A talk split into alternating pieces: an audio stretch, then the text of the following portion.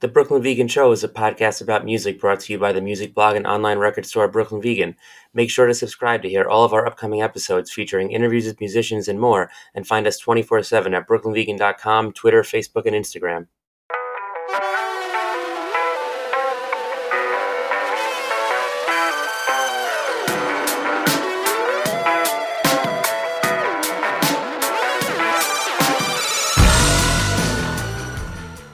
Welcome to the new episode of the Brooklyn Vegan Show. I'm BV editor Andrew Sacher, and today's episode is a conversation with David Knudson, guitarist for Botch, Minus the Bear, newly a solo artist, and more. This conversation was recorded not long after Botch released 122, their first song in over 20 years. It is a killer song. It's a bonus track on the new Sargent House reissue for We Are the Romans. If you haven't heard it, you should go stream that, pick up the record, whatever you need to do to hear it because it finds Botch in killer form and it's really, really exciting to have them making new music. Even if it's the only reunion we're going to get at a Botch, because as Dave does say on the episode, there really are no plans for tours or anything, but he also says never say never. So we're keeping our fingers crossed because a Botch show would be epic to say the least. Dave also has, you know, played for many years in Minus the Bear, who unfortunately broke up back in 2018. Feels like just yesterday, partially because the band's kept going. With they have a live record that came out in 2021, which is really awesome, and they're always active on social media. They're always repressing stuff, and uh, there's also been a lot of anniversaries in the Minus the Bear world recently. Planet of Ice turned 15 this year. Highly Refined Pirates about to turn 20 we talk a lot about Highly Refined Pirates on the episode with the anniversary coming up. And David has his debut solo record out now. It is called The Only Thing You Have to Change Is Everything. And I think if you like Minus the Bear and you haven't heard this record, you would definitely like this record. Jake Snider, the singer of Minus the Bear, sings on it, and even the songs that Jake's not on really sound like Minus the Bear. Uh, I mean, not not to say that that David doesn't do his own thing. He absolutely does. But I think if you appreciate his work in Minus the Bear, you'll find this is sort of a natural progression for him. It's a really great record. So yeah, uh, here's my chat with David Knudson. All right. Well, uh, hey Dave, uh, thanks for coming on the show. Yeah, man. Thank you for having me. Excited to to chat about some stuff. Yeah, totally. I've been looking forward to this. It should be a lot of fun. Um, what are you What are you up to at the moment? Uh, well, let's see. It's um, you know, it's supposed to be school's supposed to be back for Seattle, but the teachers are striking, so now um, no one's back at school, which makes things a little more difficult. But you know, understand why uh, why teachers want to feel like they're compensated correctly. So um, hopefully it'll end soon. But that's about it. Other than that, just uh, you know, working in the studio and uh, you know, just continuing to write music because why not? right. That's awesome. Yeah, I mean, you've been uh, really sort of busy lately. I mean, you got new solo record out, new botch song. Uh, you've been doing all those videos, like the guitar playthrough videos with the old minus the bear and botch songs. Yeah, yeah. Um, yeah. yeah, a lot going on for someone who like is not in a band at the moment. Yeah, I mean, I think I, I kind of knew that this year would be kind of uh, would be pretty busy, and it's been super exciting. Like, obviously, you know, the solo LP came out in May, and um, you know, I've been working on that for a while. And after Minus the Bear ended back in 2018, 2019, God, I can't even remember it so long ago, but it feels like it was yesterday. Um, you know, it took me a while to like figure out what I wanted to do and just like recover from that whole, not even just final tour, but just like the the the entity and the band that was Minus the Bear and kind of like move on to the next phase of my life. So, um, so it feels nice to have everything come coming to fruition all this year with the solo LP and um, and the botch song, which you know like was written about in the in the press release was kind of a byproduct and a happy accident of of you know working on the solo LP because you know I feel like a lot of the material fits real well on the solo LP, but that song was such an outlier that you know, like there was no way to you know like cram that onto the onto that solo LP, right? And you know, as soon as you get like Dave and Brian and or you know any one of those guys involved, it automatically just like shifts um, what that song is and what it means and what it should what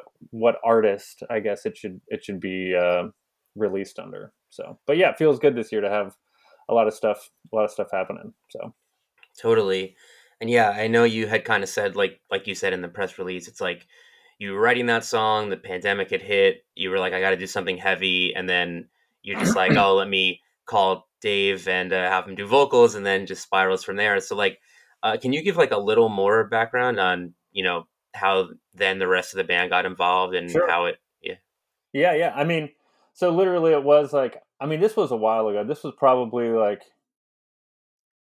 i mean this was over a year ago. I think more like spring of of 21 when i was like really heavy into into writing stuff. And you know at that point like I, like you know the whole work from home thing like being here with my wife who you know i love my family to death but it's like you're stuck in a place with them and you can't do a whole lot and you know you feel like the walls are closing in and it just it gets kind of like suffocating and um and so that's really where like the desire to do something more you know like riff heavy and just heavy in general sort of happened. And you know like so a lot of times i would escape down to the studio and whether i was trying to write um brand new songs or work on songs that were um already going to be on the record or you know i wrote the whole thing pretty much skyping with sam from the uk um, sam bell the producer for the solo lp um, you know i would come down here and just plug in and kind of like let loose and see what happens. And so yeah so that song just kind of like the it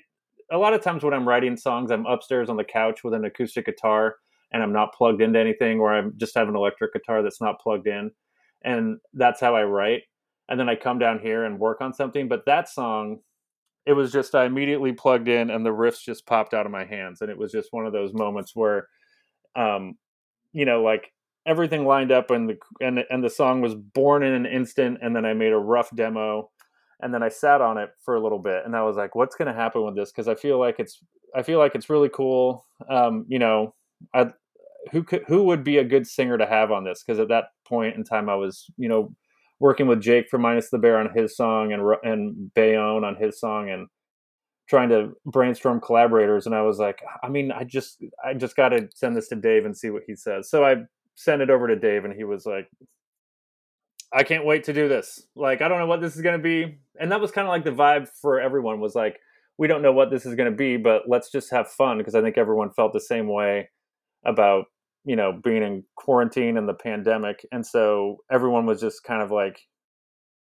i don't know just ready to do something creative together and um, so then from there you know got in touch with brian and tim and they were all on board and you know i hadn't to, you know we hadn't really all spoken in a while um, you know as a band like you know i'll talk to each of them individually but this was like the first time we've really you know spoken to each other as a band in a while. So it felt nice to be back together with everyone. And then, you know, people just crushed their parts and it became, and it became that song. And it's kind of a, uh, you know, one of the, I guess, bright spots of the pandemic, you know, you know, mm-hmm. is this whole like being able to collaborate with people remotely and or like share ideas remotely or just like bringing people together that, you know, hadn't, hadn't hung out in a while. So, you know, if the pandemic did anything that was remotely not good, but you know, if you're looking for a silver lining, then stuff like this I think is one of those moments where,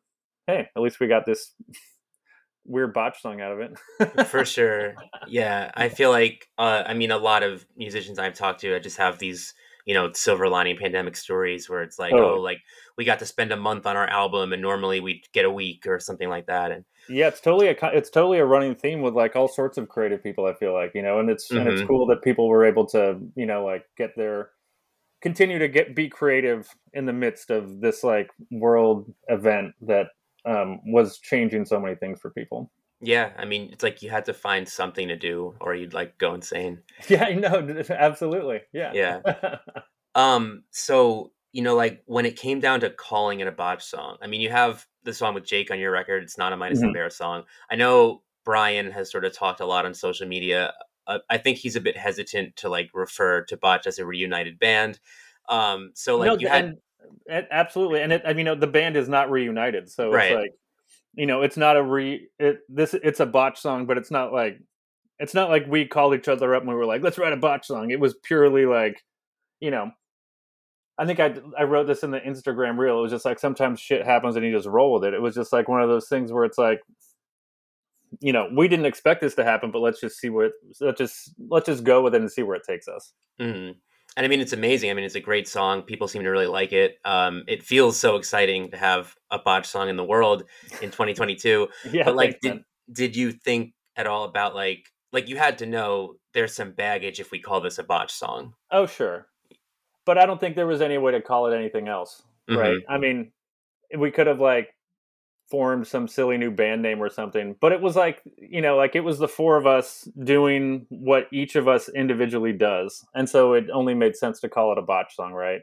And I think the timing, one of the other things that I think um you know, like kind of like pushed it in the botch direction apart from it just, you know, botch has only had four members, right? There's no there's been no other members except for the four of us. It's not like we had a replacement bass player or a new singer or a new drummer or anything like that, right? It's always been the four of us. So I think whenever something that's just the four of us, you know, whenever that would have ever happened or never happened, like it's just that's what botch is, right?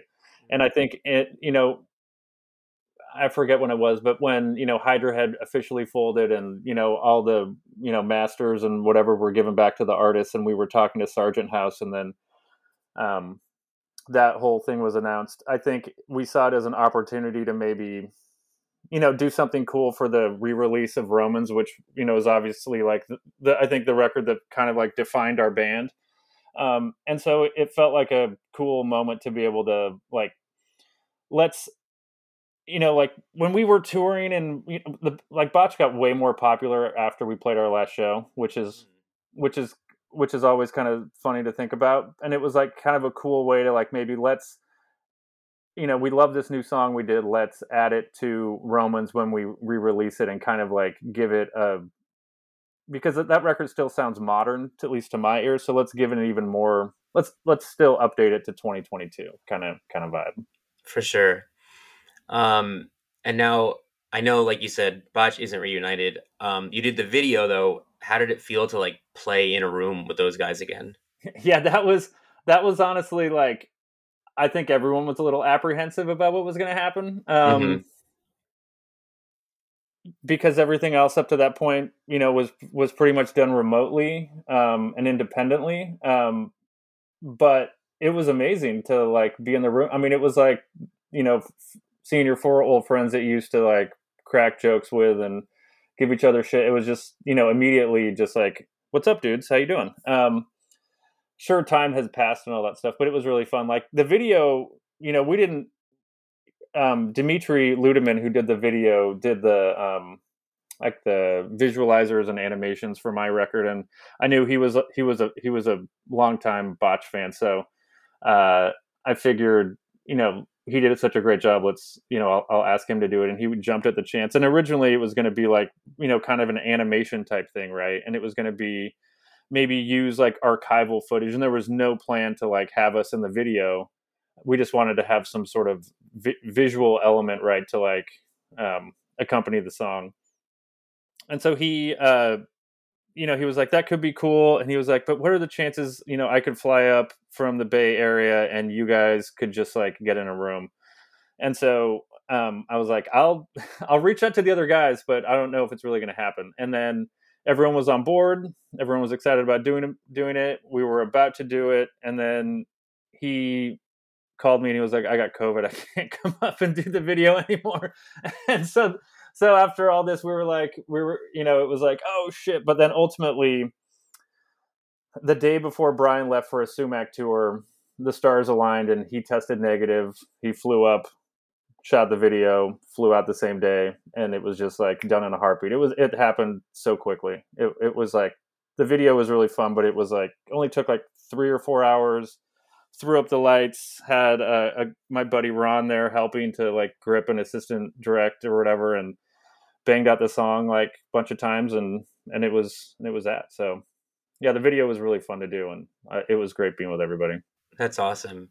Yeah. yeah. I mean, it looked like you know you guys were rocking out like the old days. I mean, it looked, looked a lot of fun. Yeah, no, it's funny because I haven't played a show since the last Minus the Bear show, which was in 2018, right? And like the next day, I legitimately had a bangover from like you know the neck was like killing me right here after the, the day after the video. So awesome. Yeah. um. So I know, like uh, again, Brian has sort of said a lot on social media. He has sort of said like for him, he got closure with Botch. There was no unfinished business, but for some other members, there was. Uh, how do you feel? I mean, I love the way that the band ended. I feel like the last show at the Showbox in uh, 20 or 2002, God, so long ago, I don't even know how to say those years anymore. um, that, that last show in 02 was really amazing. Um, and it was a perfect, you know, it was a great way to go out. Um, like I meant, you know, and I have, so I have, you know, so that chapter was closed for me for so long because the band ended and then, you know, minus the bear happened. And so I was able to like perform and play music with, um, with those guys, you know, in, in that band for so long. So, I mean, I don't know. I'm, there's, you know, we're not talking about anything. We're not, you know, who knows what's going to happen in the future. There was never any, um, talk of doing a new botch song. So I'll, I'll I don't think any of us will say never, but you know we're not um, we're not we're not planning on anything. So for sure, yeah. Well, maybe in 20 more years we'll get a second new botch song. Right. Yeah. Yeah. Yeah. we can always look forward to that. Yeah. Or the next time I write a solo record, I'll I'll try to focus on having some heavier riffs too. Mm-hmm. Just it'll be undeniable. How do you feel in general about like when bands do reunion tours? Is something you like? Something you you know maybe have feelings against?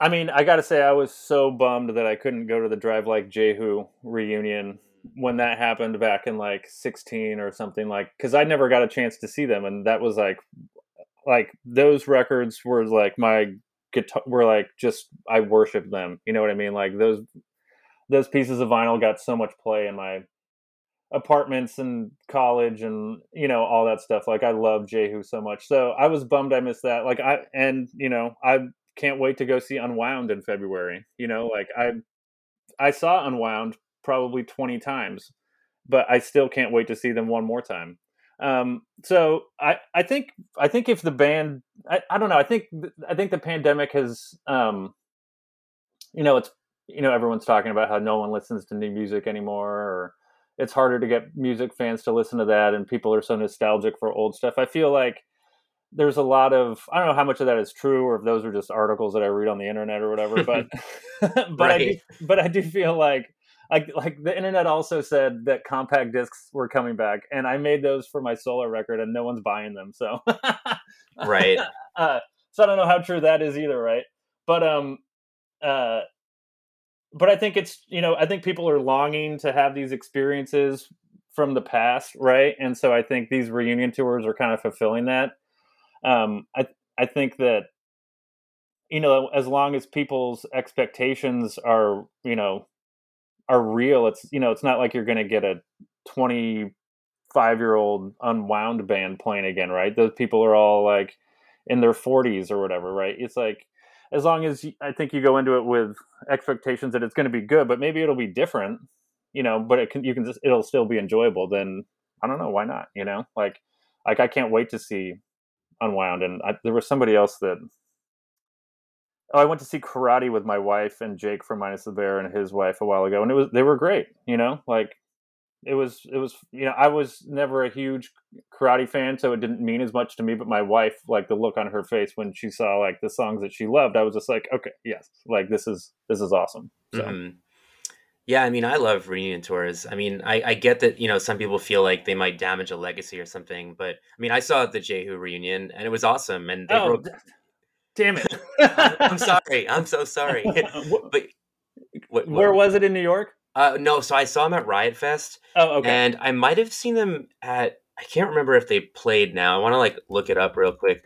Uh, did they play? I'll have to edit this so it sounds better. Um, yeah, I saw them at Wrecking Ball in Atlanta also. Okay. Yeah, because um, we were. It was so frustrating because Minus the Bear was on tour, and we were literally like we were playing in Spokane, like mm-hmm. five hours away from Seattle at the Showbox the day the show happened. I was just like, my wife got me a shirt, but it was like, I mean, thanks for the shirt, but like, Right. You know, Well, hopefully they come back again. yeah. Exactly. I mean, those guys are always doing something. well, yeah, yeah, exactly. Yeah. he's always got his hands in something. Yeah, but yeah, I mean, I, if you would like, they broke up well before I was sort of old enough to have known them. Um, if you would have ever told me when I was first getting into their music, like you might see this band in twenty years, I'd be like, that's not possible. You know, they're, Right, bro- right, they're right. broken up. They're in other bands now. What do you mean? You know, like, Yeah, yeah. um, and yeah, I think it's like for, you know, for me a, a lot, and I'm sure other people feel the same. Like, it's not even just nostalgia. You know, it's like it's seeing bands you couldn't have seen.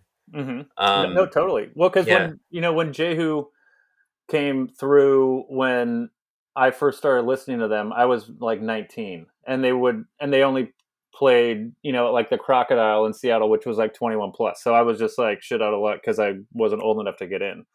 Um, and so yeah, I totally like. Um, actually remember seeing Brian and I went to go see Rocket from the Crypt at uh, the old Firehouse, which is an all ages venue, and it was amazing. This was like back on the um, Scream Dracula Scream tour, and the next day they were playing the Crocodile, and we wanted to go, so we tried to sneak. In. We tried to get in, got turned away, but then we saw John Reis and somebody else from Jehu coming off their bus.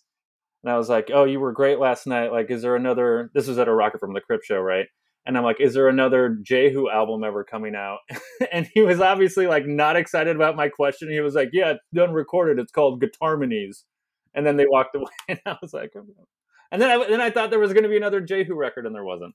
Oh man, that's amazing. Anyway. That's an amazing story. Yeah. um but yeah and like you know it's and, and ju too like a band like them um or botch like you had mentioned earlier like botch got bigger after you broke up like there's all these people i think who found botch post breakup um and Oh, like sure.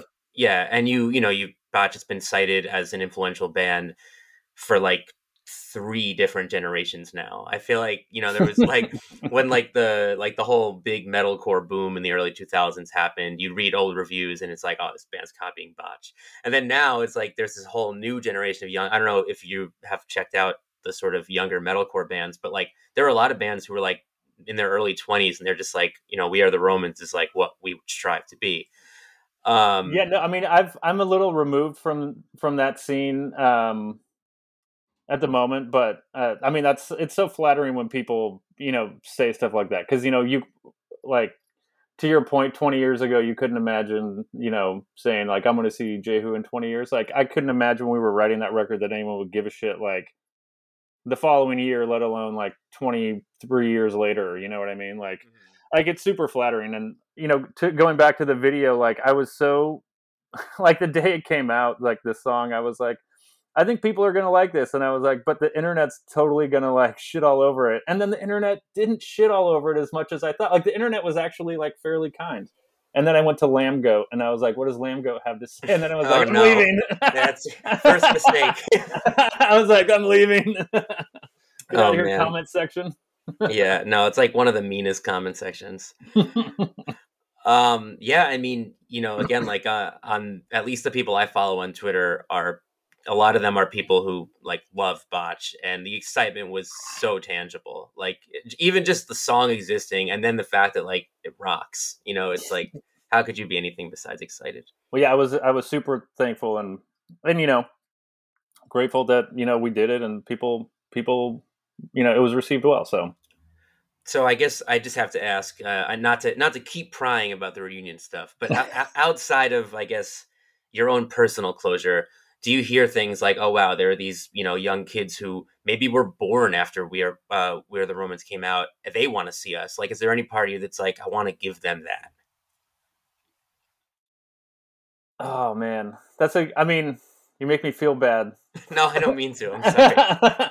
um i mean i i think for the mu i think the music speak speaks for itself and there was a lot of like time and place things with with botch and the performance and the energy that was involved so i you know like i never got to see like black sabbath in the heyday or whatever you know it's like i i, I don't know like I, it's super flattering but i've I don't know. That's a really tough question to answer because I because it's you know, I, I'm super appreciative that that people still love it and it's still an influential record of folks. But you know, it's like just such a different time now. I don't I don't know that that would come across the way we wanted it to. You know, like if something were to happen, you know, I don't. I wouldn't want to sully the the legacy of the live thing. You know what I mean? I get that for sure, and it's very like physical music and yeah, yeah. yeah. Did you did you see us before? No, uh, you. I didn't know your music until minus the bear and heard oh, okay. Botch after. Right, right, right. Okay. Uh, and I think I was probably like just a year or two too young to like I maybe could have caught the final botch tour if I right, had like right, an right. older friend who dragged me or who something. dragged you. Yeah, yeah, no, absolutely. Yeah, yeah, yeah, yeah, for sure. Um, and actually on that note, I, I, want to talk about Minus the Bear too. Um, we have the 20th anniversary of Highly Refined Pirates coming up. Um, so I thought it'd be fun to talk about that record. Yeah, absolutely, dude. Um, so you know, you're you're so when you so Botch's final show was only a few months before Highly Refined came out. Uh, I think you already had put out the um the first EP before Botch broke up.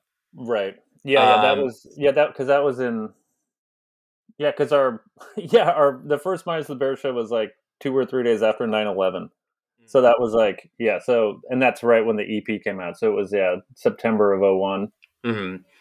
So how did you sort of like come out of this super heavy band and then kind of get inspired to form this lighter, dancier, whatever you might describe minus the bear as kind of band? Sure, sure.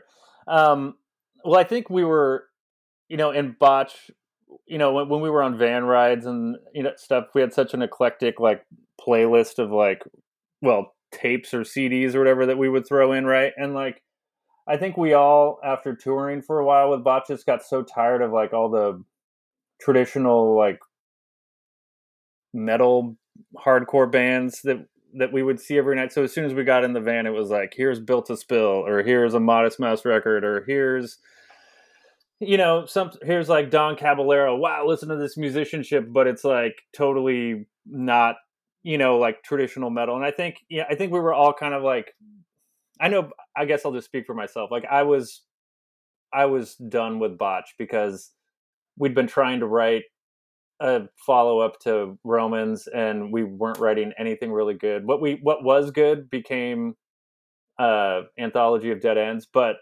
we wrote for so long to come up with the the songs that made it on anthology anthology of dead ends. I think, you know, I was just tired of playing heavy music at the time and I wanted to do something different with all these other influences that I was like really having fun exploring, you know, whether that was like Daft Punk, you know, or you know, or yeah, like back to Don Caballero or any of those other things.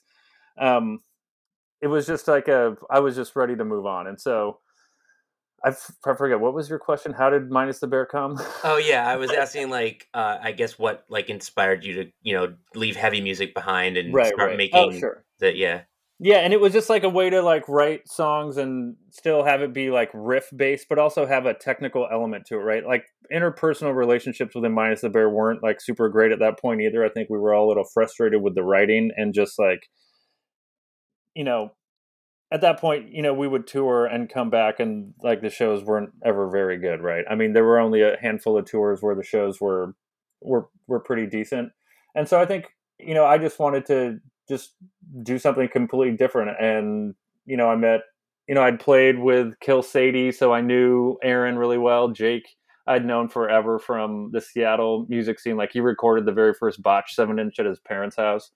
Mm-hmm. Um, uh, and so you know it was just one of those times where it was like hey let's start a band. And uh, minus the bear didn't really start with a intent on being a full-time band but as soon as like we got going and realized how much fun we were having um, it just kind of like clicked and that kind of just became the priority for me. Mm-hmm. i mean especially considering that that the botch stuff was was just frustrating for everyone involved at that point.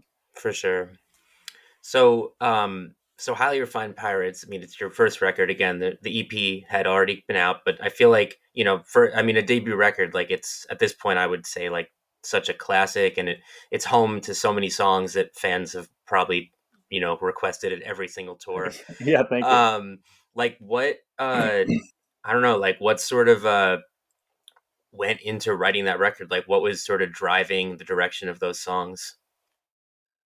Um, let's see, what went into writing that record. I mean, that was a lot of you know it's always i've always uh, been fascinated by drummers and so you know whenever i go see a show i'm normally not even watching the guitar player i'm only watching the drummer i just love watching drummers and so to go from tim who's a fantastic incredible you know like metal mathy drummer to go to the complete opposite but still super inspiring side of like aaron who is playing who has a really strong hip-hop r&b like dance influence um, to write with Aaron for for Pirates was just like you know I think the world kind of just opened up and um, we were both just like completely um, in sync with with with music that we loved at the time and our influences at the time.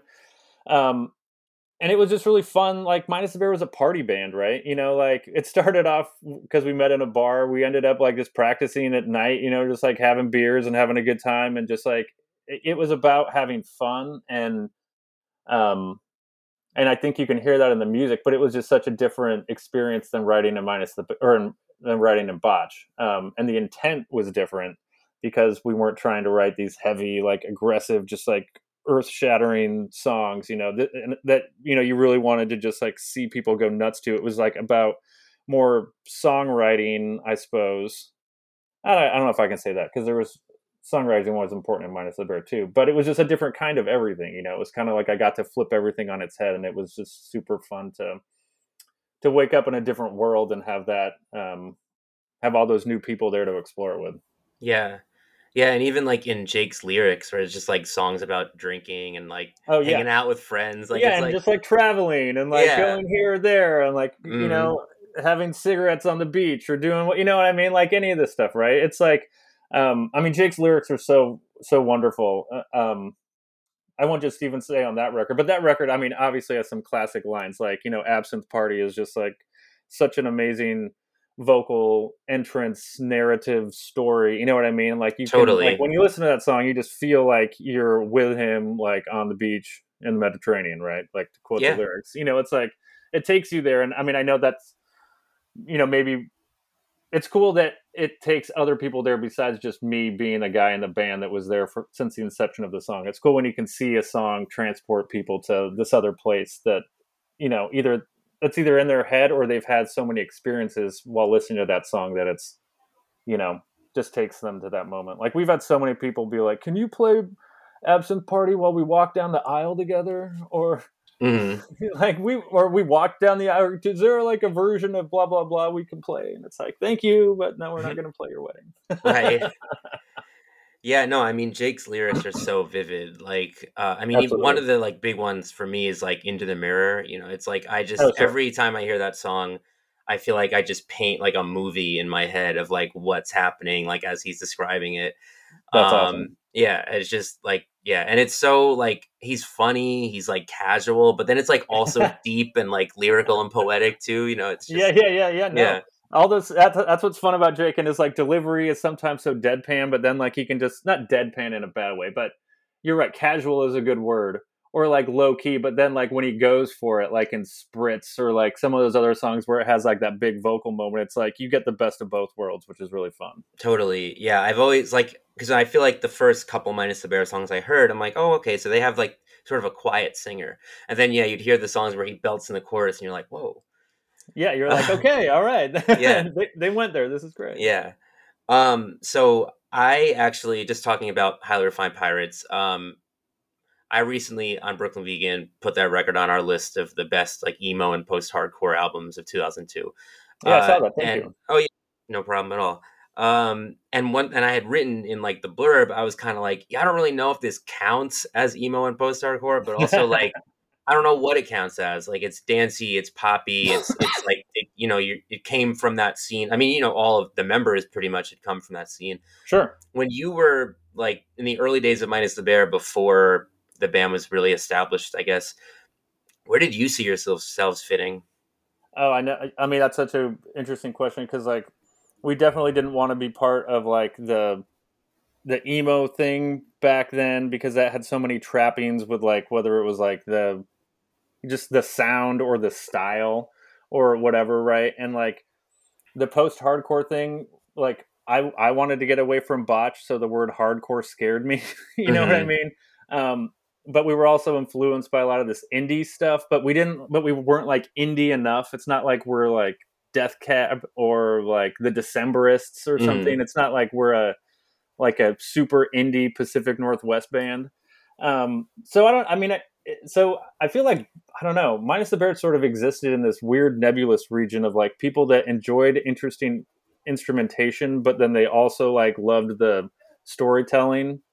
Um, and the you know the technical playing or whatever was kind of like a bonus that you know like would bring in like more musicy geeky type folk you know sure. what I mean? So yeah. it's hard. It, like I don't like when you wrote that. Like I read it, I was like, yeah. I mean, you totally hit the nail on the head. Like it, you know, hit the nail on the head. It doesn't necessarily fit into any of the, these things, but it's like a part of it in some weird way. But I don't think you could really classify it as like you know early 2000s emo right like no one would sure. say that because it's not like my chem or or you know whatever that thing really is Right. Like I would never say to somebody, "Oh, Minus the Bear is an emo band," but right. if if someone liked emo, especially if they liked maybe the more mathy, like you know Mike Kinsella kind of emo, I'd be like, "Oh. Minus the Bear is sort of they're like the Pacific Northwest version." You know, they yeah, have yeah, they have yeah. the mathiness too. You know, exactly because we we loved a lot of that Chicago stuff. You mm-hmm. know, and and it's funny because like a lot of people back years ago would say that Minus the Bear was like a like a a kind of like a gateway band for them for a lot of things. Or maybe it was I mean cuz we did like you know we opened for Thursday and like their crowd was amazing. You know like we got so many fans from playing you know from opening for Thursday. They were just really receptive. I think we kind of like um same with like when we did Straylight um who else do we do some support tours with where it was like those fans were like very willing to hear new stuff and we were able to like gain those fans v- really easily, and it was really cool to to see that happen.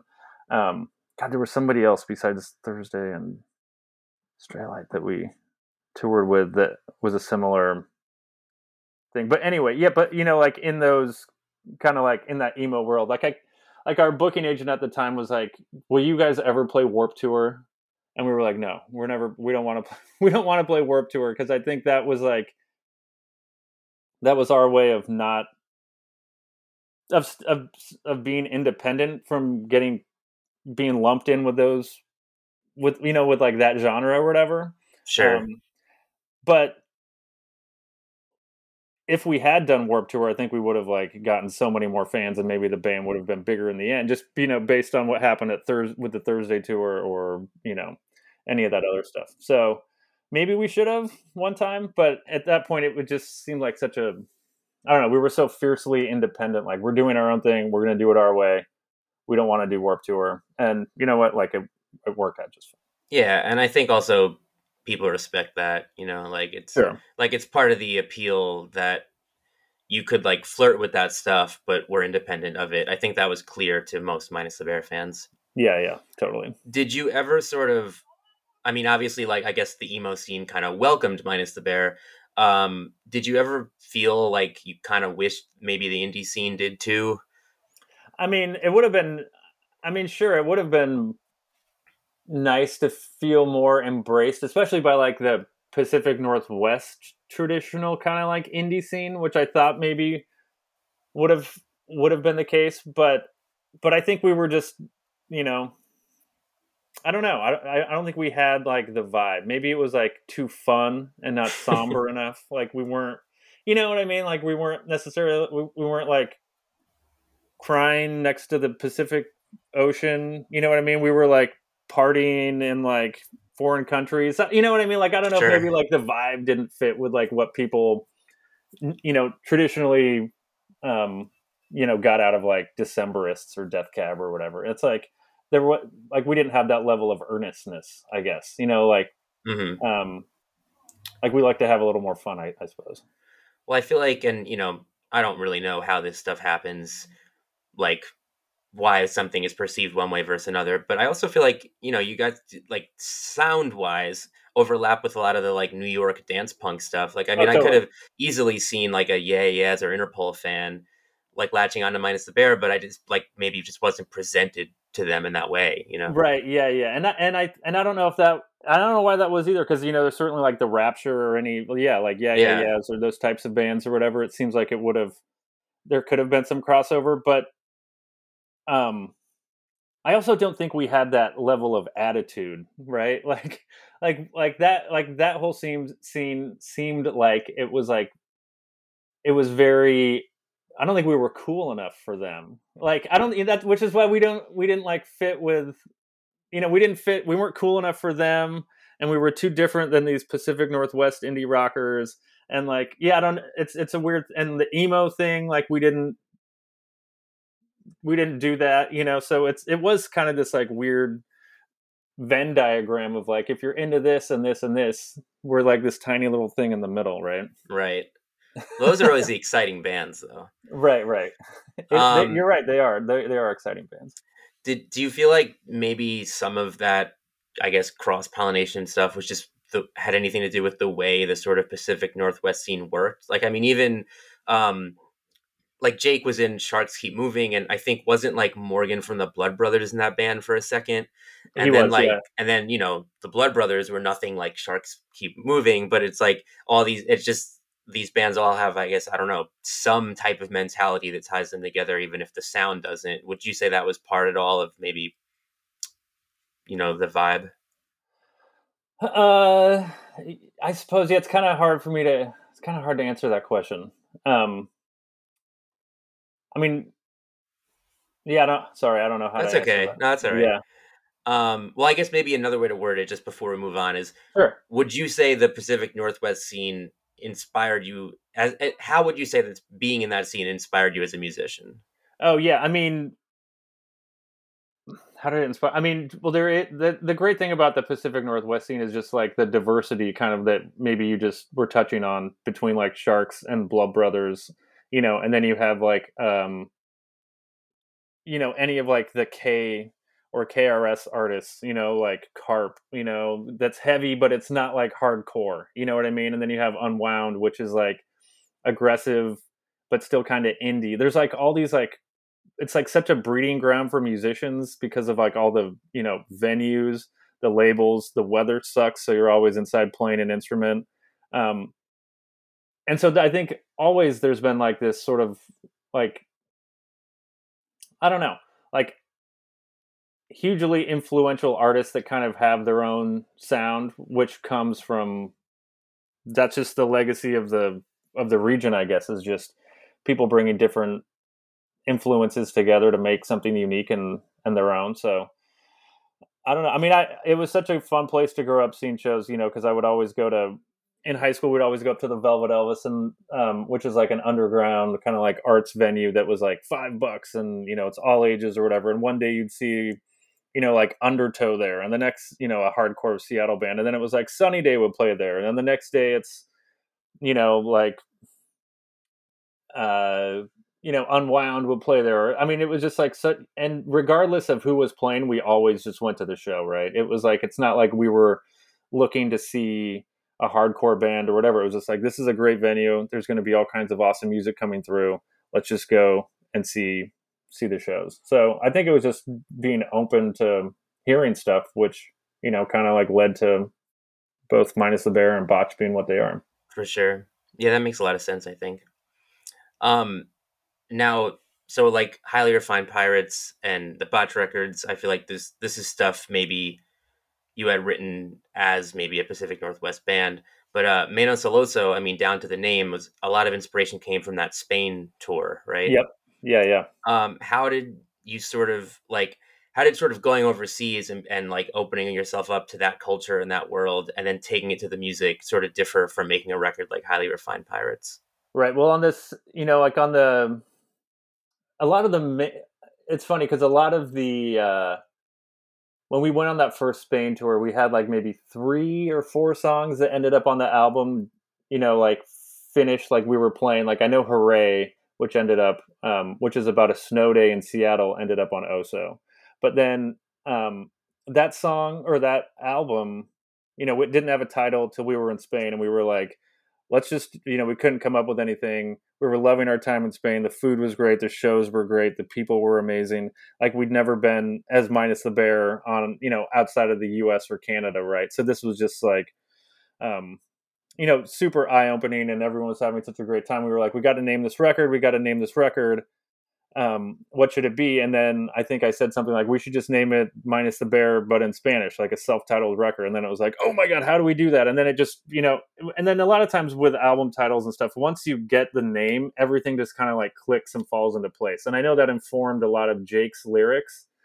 Um, but I think he would have written quite a few of those lyrics without having that name. Just, just that trip was so, I don't know, just so monumental for all of us. Um, because you know as a uh, you know on subsequent tours we never spent that much time in spain but for some reason this was just a tour of spain and so we played like seven shows in all these towns and and cities you know and then you know when we would go back it would just be like you would play barcelona or madrid or something like that right? But i think seeing the countryside and kind of like traveling to the shows and stopping to eat here and have like your you know grilled fish that just come out of the sea, like you know, while you're driving in some crazy van, and um, was just really was just was just awesome. So, um, yeah, that record, God, I don't know, it's either that or or Planet of Ice has got to be like my number one minus the Bear record. But just in terms of like tour memories, that's like probably one of the highlights of of the of the mtb tours for sure. What's your favorite minus the Bear song? Oh, um, got to like to play live drilling is probably one of my favorites. Um, and to listen, I mean, I think it, that just got so much cool. I mean, guitar wise, it's just really fun because it's got like the the tappy riffs. It's got the big, you know, like traditional strummed riffs. It's got sampling. It's just really fun to play. Like that's probably like, you know, where I feel like it was all firing on you know all cylinders were firing together and it was just a it was just really fun to play mm-hmm. just a, on kind of a similar note like going back through all that old stuff for these videos you've been doing like um have you kind of picked up a song that maybe the band hadn't played in a while before breaking up and been like oh wow like that riff's kind of cool no but it is fun to i mean it's been really fun to go back and and uh a lot of them have been pretty easy, kind of like riding a bike. You know, like you pick up the guitar and you have the intention of playing the song, and then it just kind of like happens, which is great.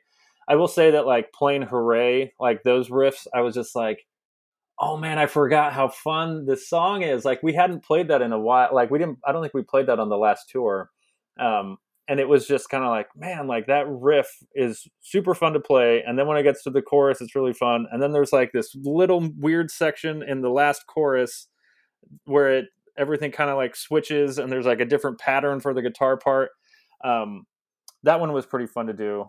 Uh, I mean, they've all been fun to do. It's kind of like nice to go back and relearn your old stuff and mine it for inspiration. Like, not that I'm trying to like rip myself off or write more minus the bear or botch songs, but it's been fun to like kind of like go back and you know kind of you know there's all these memories attached to those songs whether or not it's like recording or touring or even writing. Like you know some of them i know exactly where i was when the riff happened and some of them you know it's like this show was so incredible that um you know that will be you know one of my main memories whenever i whenever i play the song or hear it from now on.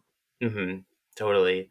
Does does going back to them ever like remind you like oh wow like i was clearly into this artist at that point or something like that uh, yeah, yeah, yeah. I mean, uh, Crisco Twister has so many. Uh, you know, the first song off Pirates has like so many nods to like Daft Punk in it, and that first or that second Daft Punk record, right? Like the fitter, better, better, faster, stronger song. Uh, yeah, like, there's so many. Like, like it was so fun writing that because like we were so into that. Uh, Aaron and I, and like he was just doing all these bell like like upbeat on the ands type things and just like the big kick drum and just like I mean I was immediately I think after that when I went back and listened to that record again which I hadn't done in a while and it was like fuck yes like I, I've never made that connection before, but like now that you say it, I'm like listening in my head. I'm like, oh, it's totally influenced by that song. oh yeah, yeah, yeah, yeah. No, it's like there's so much Daft Punk and like some of those really early MTV songs. It's just like, mm-hmm.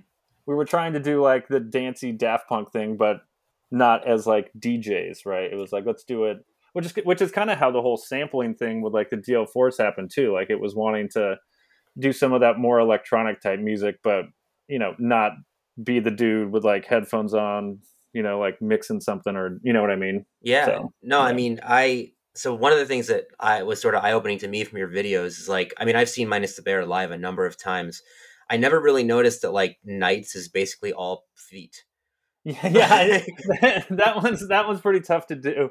Like if if the sample isn't done correctly at the very beginning of the song, then the tempo will be so that then the drummer really has to work super hard to keep the tempo up because the loop gets out of time with itself or whatever. But um, but yeah, that one's. I mean, Knights is also a really fun one to play live. I mean, that bridge or the uh, like the lead section right before the final chorus is just super fun to play. And um, yeah, that one's that one is a lot of feet. That's probably the most one of the most you know like pedal intensive songs. But uh, you know, I, you know, the whole point is to be like, you know, be unique with like how the riff is presented, and if that means that it's you know played so it's chopped up like that. I just you know that uniqueness is just like what's so fun about the song, right? Like just that little extra life that makes it that differentiates it from from another artist's song. Yeah, and it's cool you could do all this sort of like music geeky stuff while it's still being like pop songs. Like it, you could come to Minus the Bear with no interest of in the sort of technicality angle and still just like get down with the choruses. Right. Yeah. Exactly. Yeah. Which was always kind of the idea was to make it like accessible, but also retain the the technicality of it. You know, for other people, but also for ourselves, so that we, you know, we're still challenged. You know, we're still challenging ourselves, whether it was writing or playing or or any of that stuff. Like, yeah, the but but but also but to your point, yeah, like bringing people in with with Jake's vocals and and the hookiness of those, but also like the storytelling and you know people want to know how it ends. Yeah. um, now I know you were saying a bit earlier, like sometimes like finding the album title could almost inspire like that last direction of the record. Uh, I know I know you also uh, did most of the band's artwork. Mm-hmm. Um, with something like Planet of Ice, where the title and the art really play off of each other, um, did that sort of influence the direction of that record? Uh, well, we had that title really early on, and our friend um, Ryan Blinsky wanted to, you know, we asked him to do that cover artwork because he's an animator and um, works on lots of video games. And so he was like, dude, I got this. I'll make this super, super epic, like planet of ice artwork for you guys, blah, blah, blah. And it turned out great. Um, but yeah, I mean, every, it was funny when we were writing those songs, like everything was like the working song titles were just ice everything. It was, you know, Ice Monster made it to a song title, but it was like Planet of Ice on Ice. Everything was like super cold and like the song titles got so cheesy and terrible. Like um, the, the, working song titles. Um, mm-hmm. But yeah, like everything we were like, how do we make this riff sound colder? Or how do we make this, you know, like it, it was half a joke, but then also kind of like, because we were thinking about it, like it sort of like funneled us to that direction. I mean, this is all during the same time where we're like discovering how much we really love like Yes and Pink Floyd and like King Crimson and like all these 70s concept records which had the amazing artwork and just like the the super cohesive vibe. So um it was fun to think of the record as like not that we didn't do this before, but even more so just like an album as like one thing as opposed to like 10 songs that maybe made up Oso or or Pirates or whatever. Um, sure. You know, we'd always thought about albums and sequencing and and stuff like that, but this was really like the time where we were like, well, we're gonna have Ice Monster second, and it's gonna like have this the glitch part that like is the same rhythm as the intro to Knights, and then have Knights start, and then we'll have Doctor L'ling go into part two, and you know, like it was all very orchestrated, which which was really the the super fun part about about that record. Mm-hmm. and yeah, I mean, even like with all those prog influences you were talking about, like I feel like Planet of Ice is like very sci-fi, and I feel like sure. progressive rock and sci-fi tend to sort of pair well together. Yeah, yeah, absolutely. Yeah. Um. So something I was wondering. Um. So you know, Botch kind of you talked about Botch's breakup a bit. Like you were onto other things. Um. You were also like you know earlier on in your career like with botch breaking up you were able to start like this new band and take that so far. Um, but minus the bear had been around for so long like uh, what sort of inspired you to be like all right like we should really call it a day like versus i don't know just go on hiatus take a break see how you feel in five years? Right yeah um i mean i guess the i mean i think I don't know that it's hard to say. I guess I think people were ready to move on. Like we were at that age where you know, like people were having kids and families were becoming more important. And I think that some of the I don't know how do I how do I word this? Like it um I think people's lives were just changing and people were moving in a different direction. And instead of like writing more or to I, I, think to minus the bear to continue we they would have we would have needed to continue writing music and i don't think people really wanted to continue writing music right? Like i don't think minus the bear could just like continue touring and just you know do like anniversary tours of this record or that record. I just think it was i just think it was time. Like 18 years is a long time you know to be in a band. And and we had i think written everything that we wanted to write and we had toured so much and we were happy with with what we had done and contributed to the music scene and we're happy with with what we had done personally that I think it was it was just a good way to go out. I will say that like the farewell tour was just so like overwhelming in terms of like gratitude. Like it, I couldn't have, have pictured a better way to like end a band. Like whereas Botch kind of ended while we were frustrated with each other, like minus the bear ended with all of us just like hugging it out, like being so thankful for each other's contributions to the band and just the over, overwhelming amount of like love at the shows was was awesome. Um, I mean, it's so fun to like see people singing along, but when it's like the last song and there's like people crying and you're like, oh my god, it's like you know, I mean, it's cheesy. It sounds so cheesy to fucking say that. No, but it's, it's like, not. But it's like you know, music is like such a has such a strong connection with people that it's like you know, it's an honor to be able to do that and like you know have people appreciate it and give that to them so mm-hmm. yeah and i feel like you know ending on that positive note um like it shows you know like i mean i can't believe it's been four years since you broke up because I mean, for, for one, there's been the live record, so that was only right, a yeah, year yeah, ago. But then it's like the band's social media is still active, and like it, it doesn't feel yet. I almost like I'm like, is Minus Bear really gone? You know, like it's like it almost doesn't feel that way.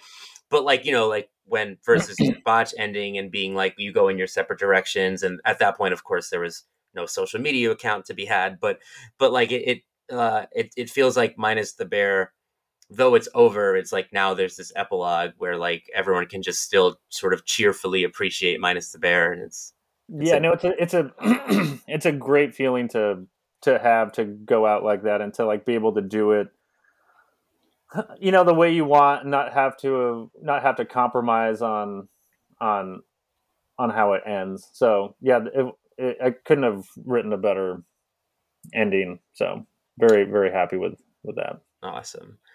Now um was a solo record something you had always wanted to do or did that sort of get sparked post breakup? I mean i think I, I mean i always wanted to do i think i always had it you know like ideas of doing the solo record. Um you know, during sound checks and stuff, I would always be writing things, and a lot of times it wouldn't fit, or maybe I knew that Minus the Bear wasn't going to continue writing. So at some point, I just, you know, I, I love playing music. It's kind of like therapy for me sometimes. It's like what I do, I need to be creative, or else I feel stifled and unhappy. And my wife and my kid will tell you that too. like, go play music. Um, and so, you know, it was just a cool opportunity for me to be able to um, I don't know, collaborate with other folks and also just like learn so much. Like the best part about this whole process was just like setting up the studio, learning how to program drums, learning how to record, like working with my buddy Sam Bell, who did the Void's MTB record, and just um, you know, not having like the pressure of of a band dynamic with with other people. Like it's you know it's totally different writing by yourself and doing a record by yourself than with a band. And there's pros and cons to each way and sometimes it would be like this is amazing i'm doing this by myself. And then other times it'd be like fuck this is so hard. Why is there no one else to like to help me out here? I could really use like some help figuring this thing out or you know whether it's a logistical thing on the end of just like releasing the record itself.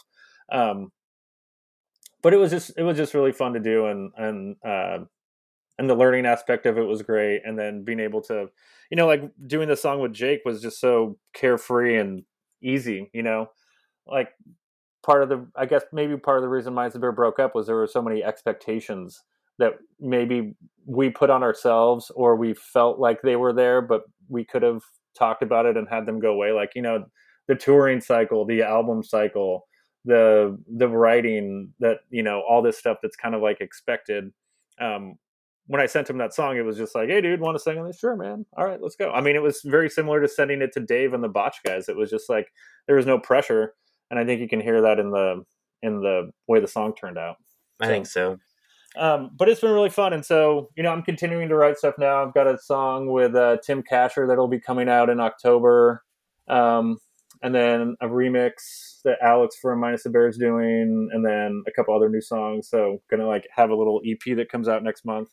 Um, kind of like a companion thing to the to the LP. So yeah, and then just continuing to write. So um, I don't know this this whole post Minus the Bear thing has been really interesting.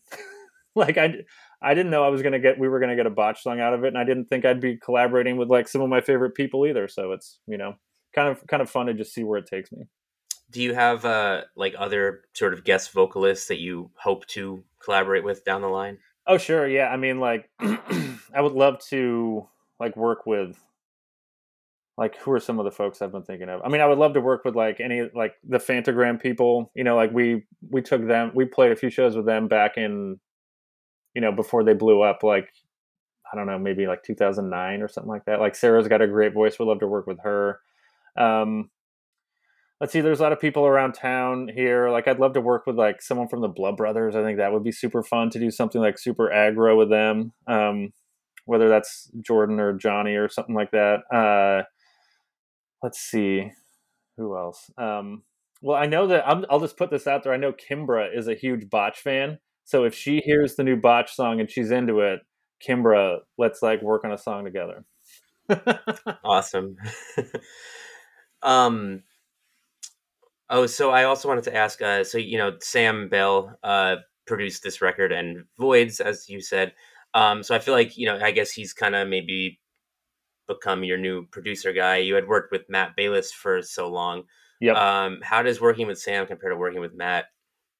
Um, well, it's two totally different contexts, right? I mean, like plus the recording environment is so much different these days than it does when we were working with Matt. Like I remember, you know, when we recorded Nervoso, we had um for the whole record we had like two or three days to track everything and then one day to mix it, I think, right? And so like it was like just it was it was like insane the amount of shit that we did, you know, with with limited studio time. And now it's just like everything is just so wonderful and open ended, which, you know, sometimes it's better to not have as much time and to be forced to into constraints or whatever. But um, but I mean, they're both such incredibly skilled engineers um, and mixers.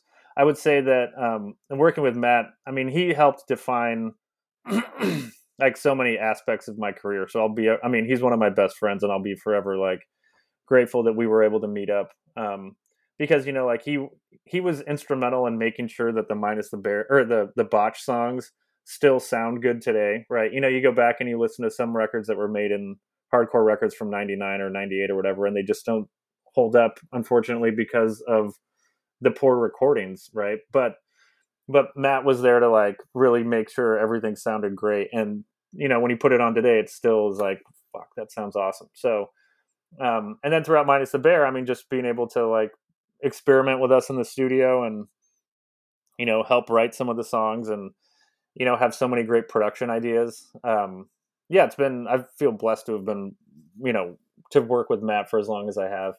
Um, and then Sam just has such like a unique um, producer vibe. Like I'm learning so much from him because he'll say not just technically, but in terms of like what a song needs. Like he'll he's so he's from Portsmouth from the UK, right? And so he has all these like really silly British terms that he'll do, and he'll there'll be lots of like you need to do a doinky doinky doink or a little clanky this or there's a there, there's like just a lot of like adjectives that I'm not used to hearing in a recording context that are really fun to like try to interpret. Um, but he's also like super patient and just is is a phenomenal um, like programmer in terms of like programming keys or you know synths or you know helping me with drum programming and all that stuff. So um, so it, they're I mean I I'm so happy to have worked and work with both of them. They're they're wonderful dudes. That's awesome. Is Sam still working on like the new stuff you've been doing too? Yeah, yeah. He actually just sent me mixes that I'm going to listen to when we get off the call here, and I can't wait. nice. Well, uh, on that note, do you have anything else you feel like you want to add or shout out? No, I mean like uh, the new uh, EP should be out at the end of October, and um, yeah, I mean nothing else really to add here. I'm just thankful that uh, people are digging the new Botch song, and the internet was was kind. I, as a 45 year old man, I didn't want to be destroyed by a bunch of a bunch of internet trolls for not living up to the expectations of the Botch legacy. well, thanks so much, Dave. Yeah, I appreciate it. Thanks, Andrew.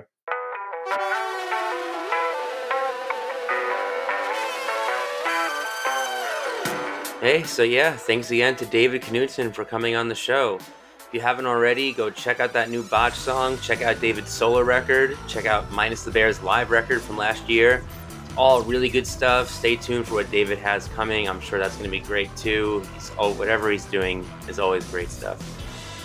Thanks again for listening. Subscribe to the Brooklyn Vegan Podcast wherever you listen to podcasts for our next episode, and stay tuned for more.